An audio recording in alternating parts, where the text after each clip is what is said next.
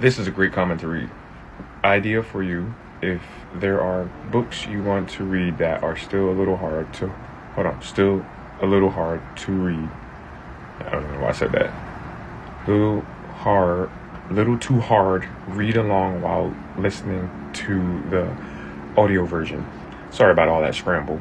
I've been doing this. I've been listening to the audiobook and reading at the same time. It's helping so much, especially with comprehension.